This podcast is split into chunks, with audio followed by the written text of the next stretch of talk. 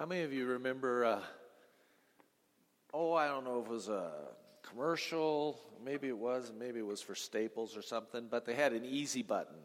In fact, uh, uh, today's message is called Out of Control, but get to, get to the easy button, Tammy, if you can, just for a moment. Do you wish you had an easy button? Do you remember what the campaign was about? Every time there was a problem, all you had to do was push the button and all your troubles went away. With every tough situation, you could hit that button and make it easy. You got trouble in your marriage? Hit the button, right? You got problems with your finances? Hit the easy button. You got issues at work? Hit the easy button. Frustrated in your parenting? Hit the easy button. Got a flat tire, Bob, on the way to work? All you have to do is hit the easy button. Somebody comes and makes it all go away, or makes it all right. Or surgery, where's Ryan? Surgery in the future, all you got to do is hit the easy button and it's already taken care of and you don't have to go through it, right? Whether it's physical, emotional, psychological, mental, spiritual problems, issues, dysfunction doesn't go away just because you hit an easy button. Are you with me on that? Yeah, yeah. You, uh, you, turn to your neighbor and say, That's right. That's exactly how it is. There are tough situations in our life. In today's text, we are going to meet some men who are out of control and they don't have an easy button. They do not they're going to be possessed by demons, okay?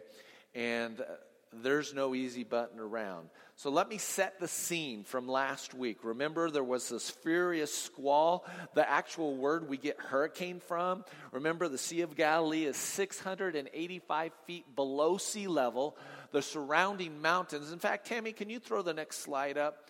Let me, no, not that one. Uh, that one. We'll stop here for just a second.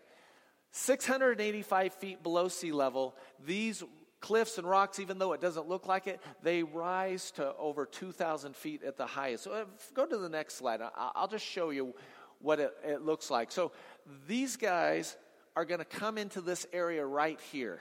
And as you can see, it's high terrain. That wind comes, that hot wind comes off of the desert, swoops down, and creates this vicious hurricane like storm.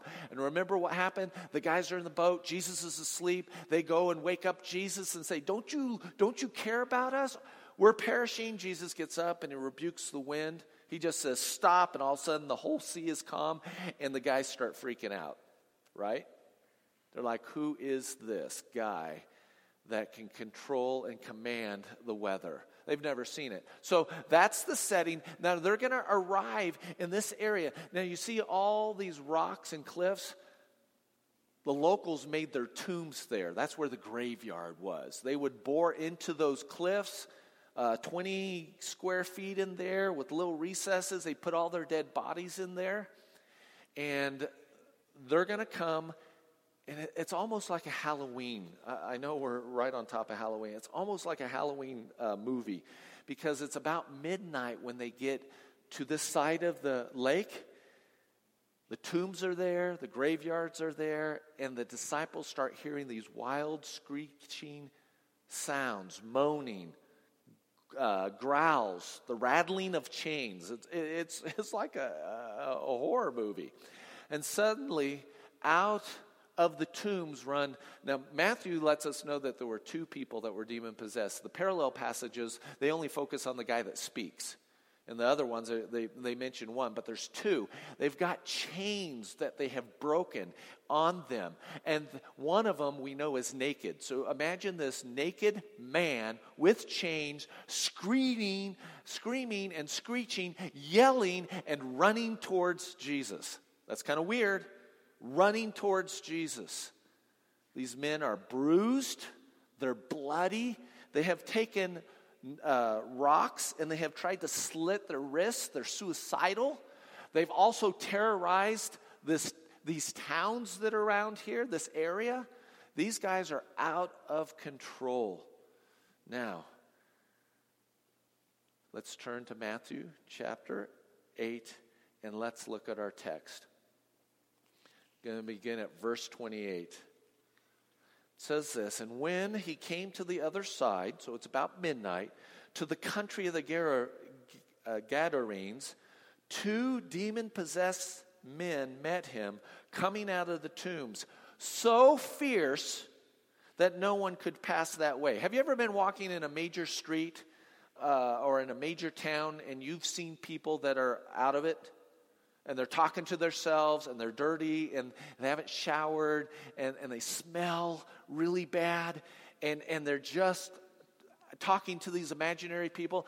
You, you've got the idea of what they're coming against so fierce that no one could pass that way. Verse 29 And behold, they cried out, What have you to do with us, O Son of God? Have you come to have you come here to torment us before the time? Verse 30 Now a herd of pigs was feeding at some distance away from them, and the demons begged him, saying, If you cast us out, send us away into the herd of pigs. And he said to them, Go. So they came out and went into the pigs, and behold, the whole herd rushed down the steep bank into the sea. Uh, can you go back to the other side? Uh, the one that showed the cliffs? Yeah, uh, the next one. Just yeah, just leave it there for a second.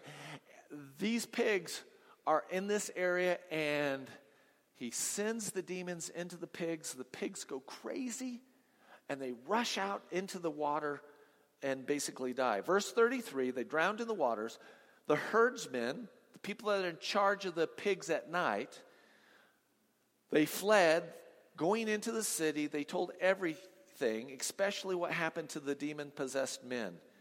Verse 34 And behold, all the city came out to meet Jesus, and when they saw him, they begged him to leave their region.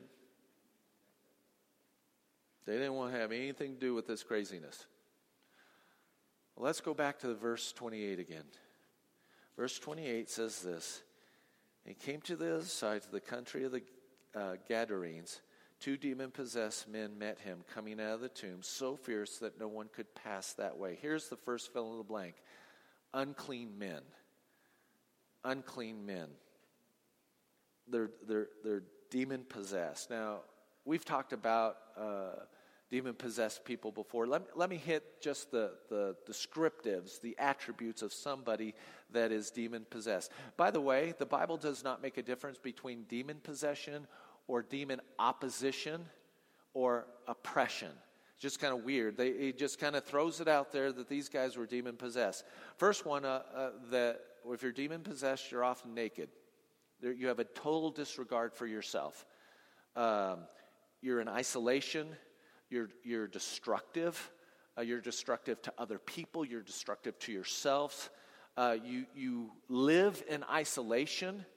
Uh, like I said, those people that are, uh, that are walking on the street that look homeless, they're just, they're not in community, they're just out of their heads. Uh, oftentimes, people that are possessed by a demon retreat to simple shelters, like a cave or a grove where they can get some shelter. Demons also recognize quickly, immediately, the deity of Jesus, automatically. They shout a lot, they scream a lot. They're, and, and you've seen some of that uh, in those major cities where they're just, uh, there's a, you go, oh, that's mental illness. Well, it may be mental illness, but it might have been brought on by demon possession too. You just don't know. And we're not here to, to di- dissect that thought um, they have extraordinary strength. You've heard about when uh, a car falls on an individual and the mom comes out and sees the boy underneath the car, that she has superhuman strength and moves the car and saves the child. Those events are real, they do happen. These demon possessed men have extraordinary strength that they can break the chains that they've been shackled with to a boulder or a rock or wherever they were. And they're suicidal, and they're homicidal. So, when a demon possessed person is out of control and they're in bondage, um, they have these attributes. But l- let me get to where I need to go. You don't have to be demon possessed to have those attributes. Are you with me on that? You people don't have to be demon possessed or oppressed to be in bondage or out of control. People can be in bondage to their own sinful nature. Did you know that? They can be in bondage to their own dysfunction. They can be in bondage, what we call stinking thinking, right? Truth isn't important to them, but what is, is their self preservation, their coping mechanisms. How many of you guys have healthy coping, coping mechanisms? Sometimes. Some of, how many of us have some maybe unhealthy cop? Yeah. Yeah, sometimes. And, and so we can be in bondage to those kinds of things. You could be in bondage to a lie.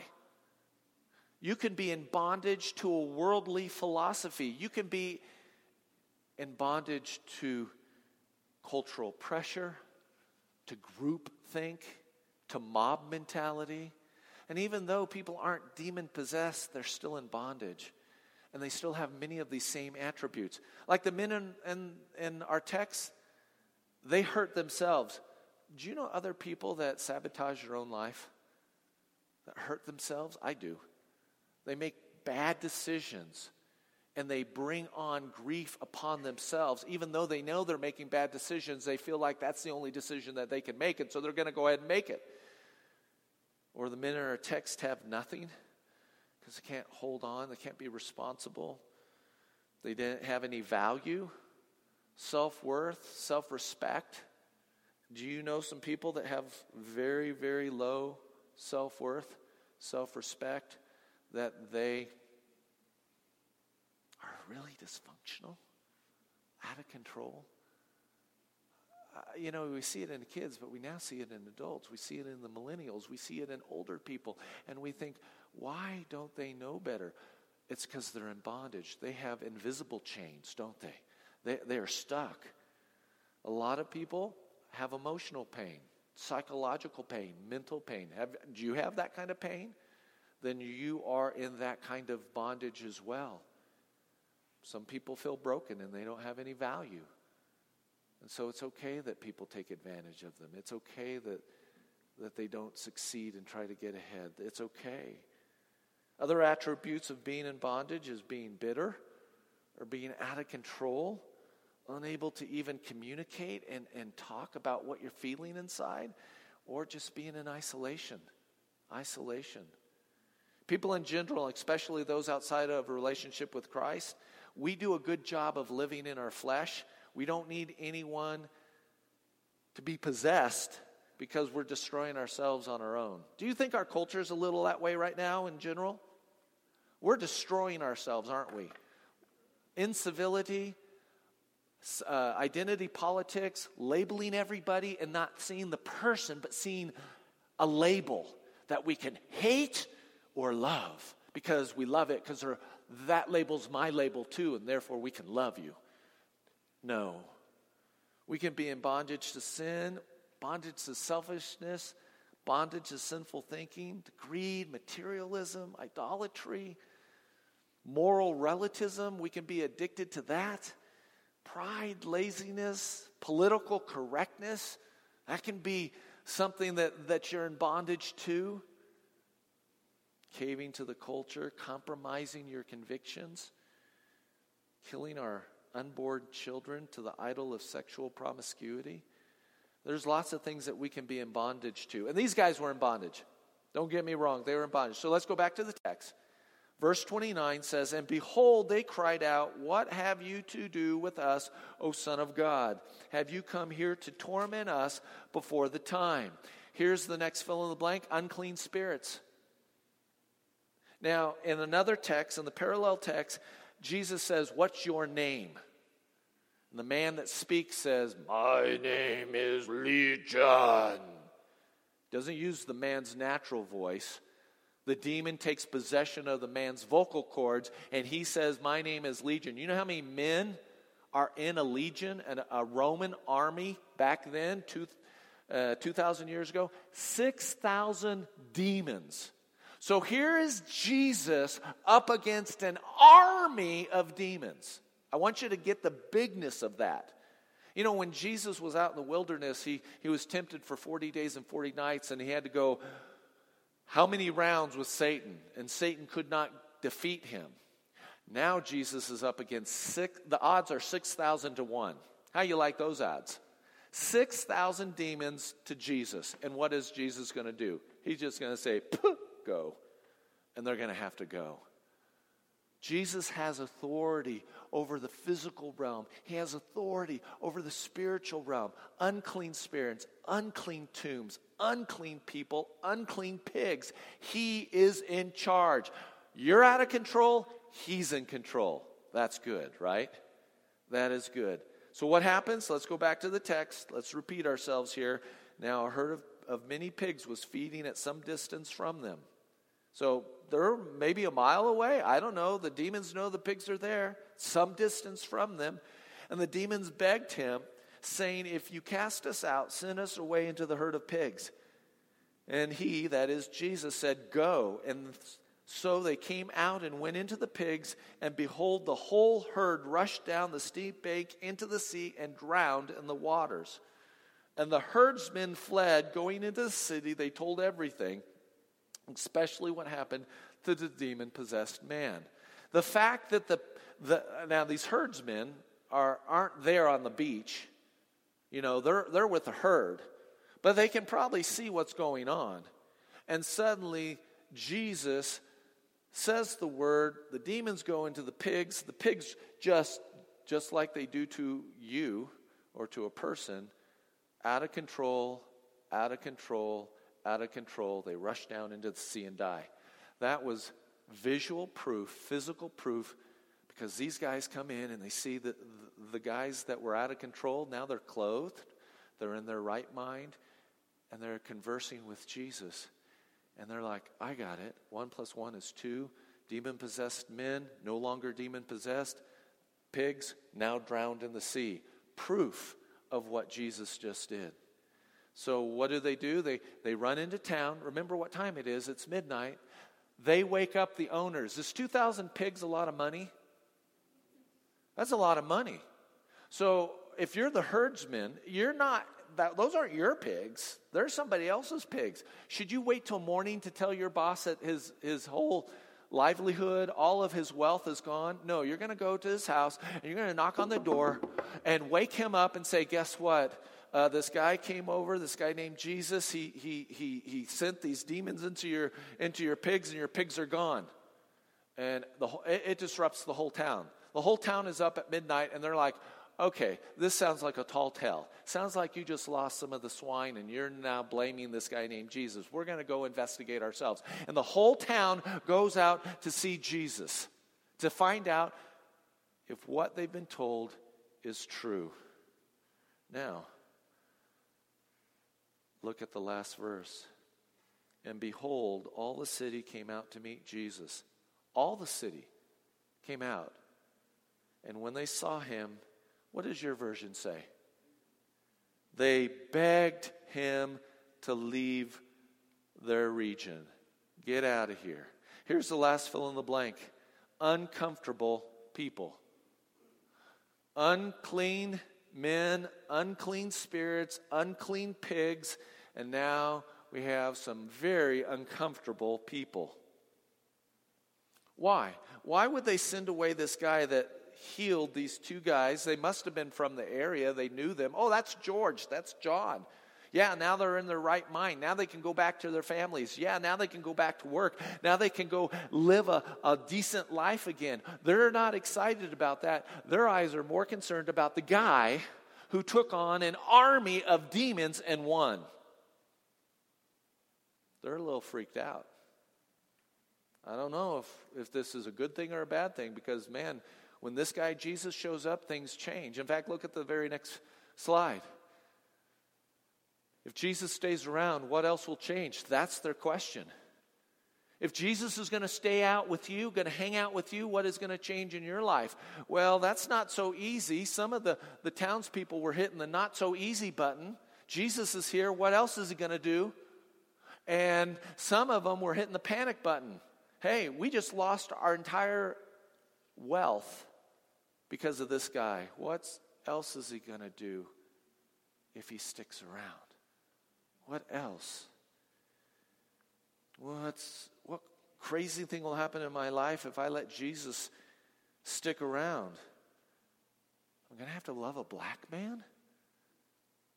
Am I going to have to pick beets or pecans with, with a migrant worker?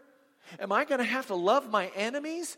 Am I going to have to care for the needy that are surrounding me in my neighborhood? If I let Jesus into my life, how is that going to change me? And I don't know if I want to change that much. I mean, I like a little bit of Jesus, but if I get so much Jesus that he comes in and starts changing me that I lose all my pigs, I don't know if I want that. That's where these guys were at. If Jesus did that to those pigs, he's going to do that to my pigs. I want to hold on to my unclean things. Jesus is that crazy variable that makes me uncomfortable because Jesus always changes the status quo. You cannot invite Jesus into your life and think that your life's going to stay the same. Not if you've really invited him in. See, these guys knew the, the power of the, the demon possessed men and that, that they, they tried to control them with the chains. And here's this guy that just says a word and takes on a whole army. Ooh, I don't know. You see, we're often scared of the things that we can't control. Can I say that again? We're often scared of the things that we can't control. And Jesus is the one who is totally in control. Am I right? He is. So if He is in your life, it's going to be His way, at least if you're yielded to Him. When Jesus sets you free, He begins to transform the person that you are on that day to the kind of person that you're supposed to be, that God dreamt you to be. He transforms life. Things begin to change. Your activities begin to change. Your lifestyle begins to change. Your priorities in life begin to change your ambitions, your goals, your purposes, your attitudes begin to change. So you're going to have to lose some of the pigs. They can't stay in your life. Those unclean things that you keep. And let me tell you, we all keep some pigs. They're all in the closet at home. We have some pigs in our lives. We do. Bitterness, selfishness, discontentment, outburst of anger where you go along, you go along, you go along, and you're a volcano, you're a volcano, you're a volcano, and then boom, that's a pig. That pig has to leave your house. Can't stay in. Pride, jealousy, bit, uh, pettiness. None of you have ever been petty, right? Oh, I'm gonna, you know where my hands are? I can't raise my hand. I've been petty before. I get petty when I get in my car. I get petty when I go to Walmart and I see weird people and they do the craziest things. You're driving your cart and the lady in front of you just stops and then you accidentally have to run into your wife in order not to run into her, right? And you just go, What's wrong with people?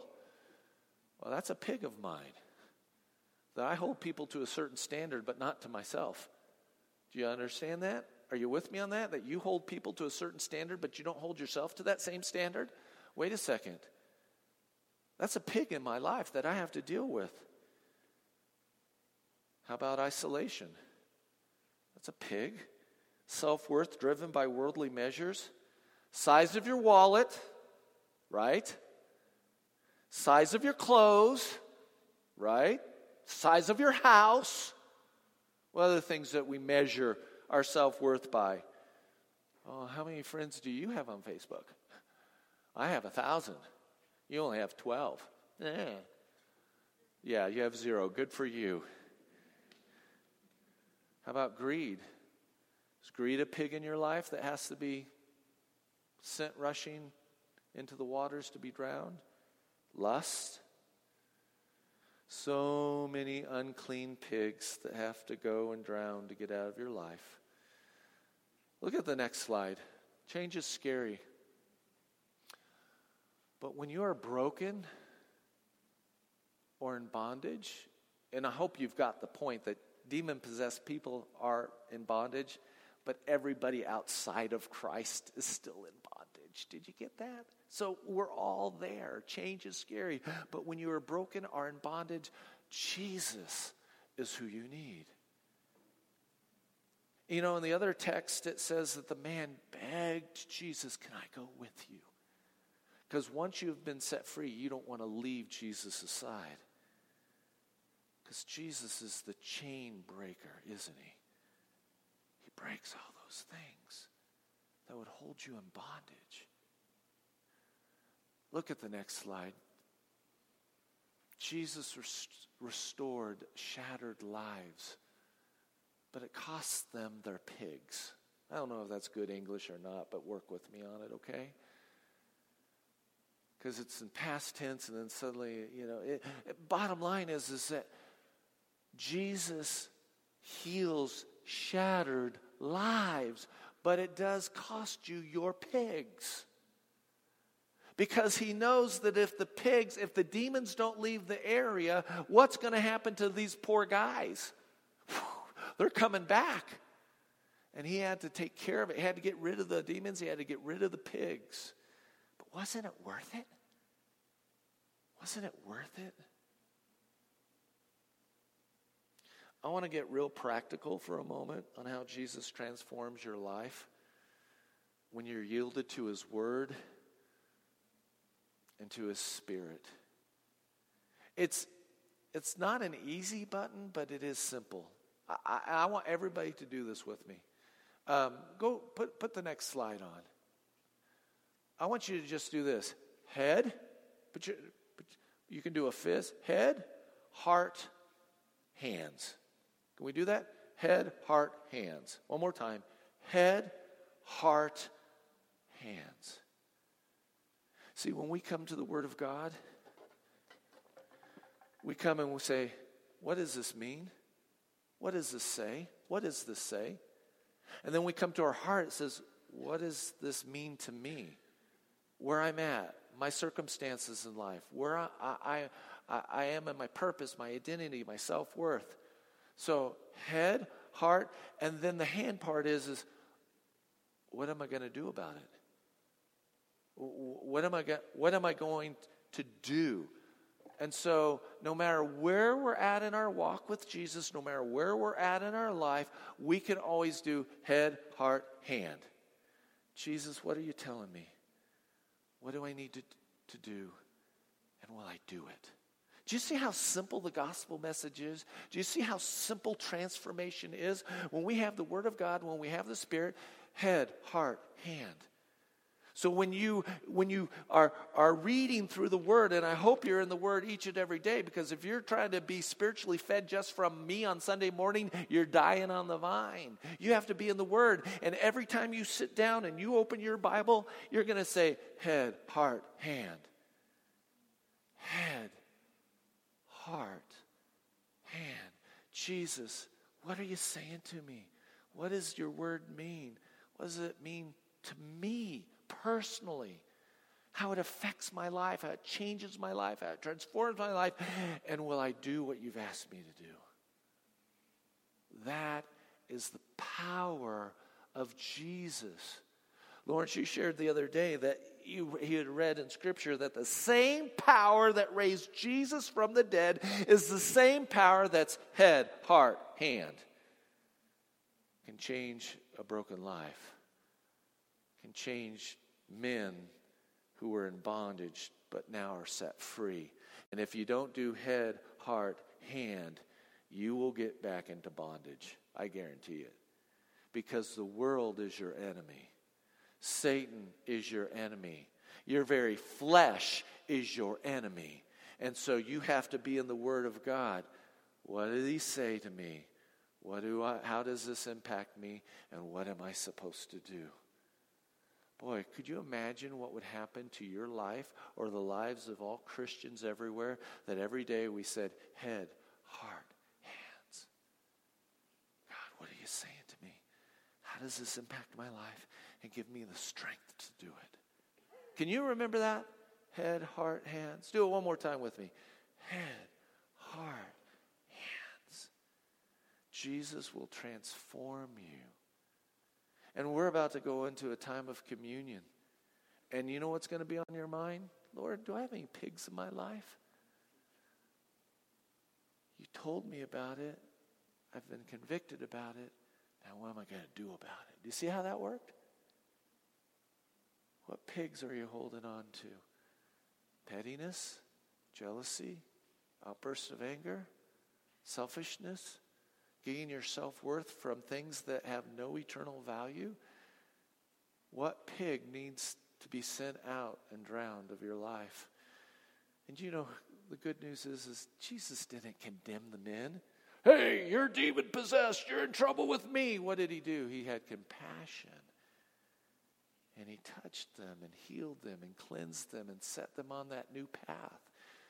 So when we go to Jesus and say, Jesus, this is a secret pig of mine, I keep this pig in my closet. I don't want anybody to know that I have this unclean thing in my life. He's going to say, Good.